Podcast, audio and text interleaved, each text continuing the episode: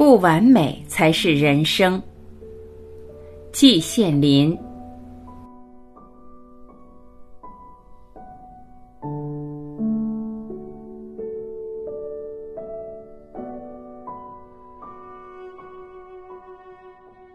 每个人都争取一个完满的人生，然而自古及今，海内海外，一个百分之百完满的人生是没有的。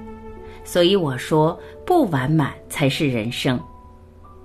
关于这一点，古今的民间谚语、文人诗句说到的很多很多。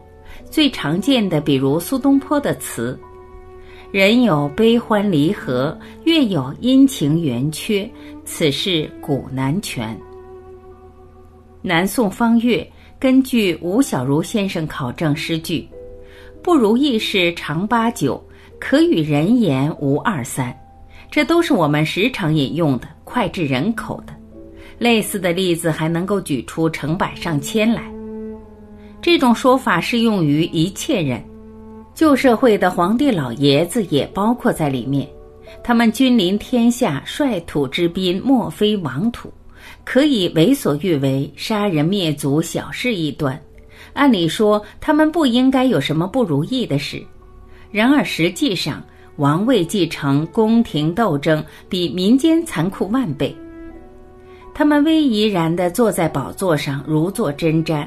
虽然捏造了龙御上宾这种神话，他们自己也并不相信。他们想方设法以求得长生不老。他们最怕一旦魂断，公车晚出，连英主如汉武帝、唐太宗之辈也不能免俗。汉武帝造成鹿金盘，欲想引仙鹿以长生；唐太宗服印度婆罗门的灵药，期望借此以不死。结果事与愿违，仍然是龙御上宾，五湖哀哉了。在这些皇帝手下的大臣们，一人之下，万人之上，权力极大，骄纵恣肆，贪赃枉法，无所不至。在这一类人中，好东西大概极少，否则包公和海瑞等绝不会流芳千古、久垂宇宙了。可这些人到了皇帝跟前，只是一个奴才。常言道：“伴君如伴虎”，可见他们的日子并不好过。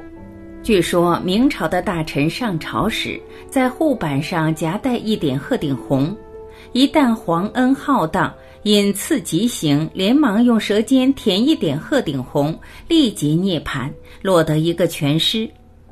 可见这一批人的日子也并不好过，谈不到什么完满的人生。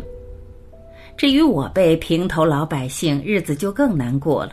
建国前后不能说没有区别，可是，一直到今天，仍然是不如意事常八九。早晨在早市上被小贩宰了一刀。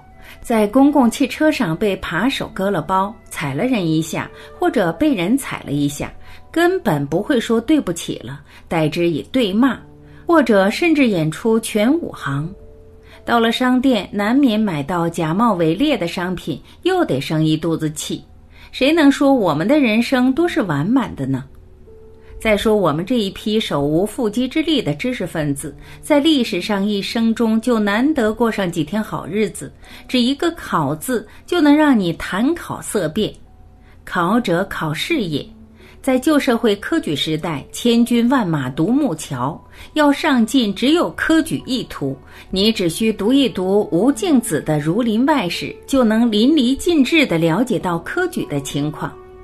以周进和范进为代表的那一批举人进士，其窘态难道还不能让你胆战心惊、啼笑皆非吗？现在我们运气好，得生于新社会中。然而那一个“考”字，宛如如来佛的手掌，你别想逃脱得了。幼儿园升小学考，小学升初中考，初中升高中考，高中升大学考。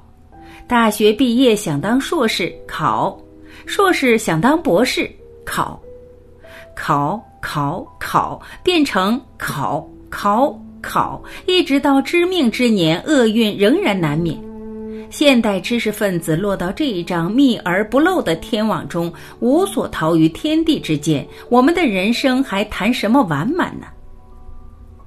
灾难并不限于知识分子，人人有一本难念的经。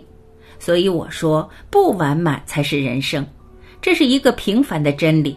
但是真能了解其中的意义，对己对人都有好处。对己可以不烦不躁，对人可以互相谅解，这会大大的有利于整个社会的安定团结。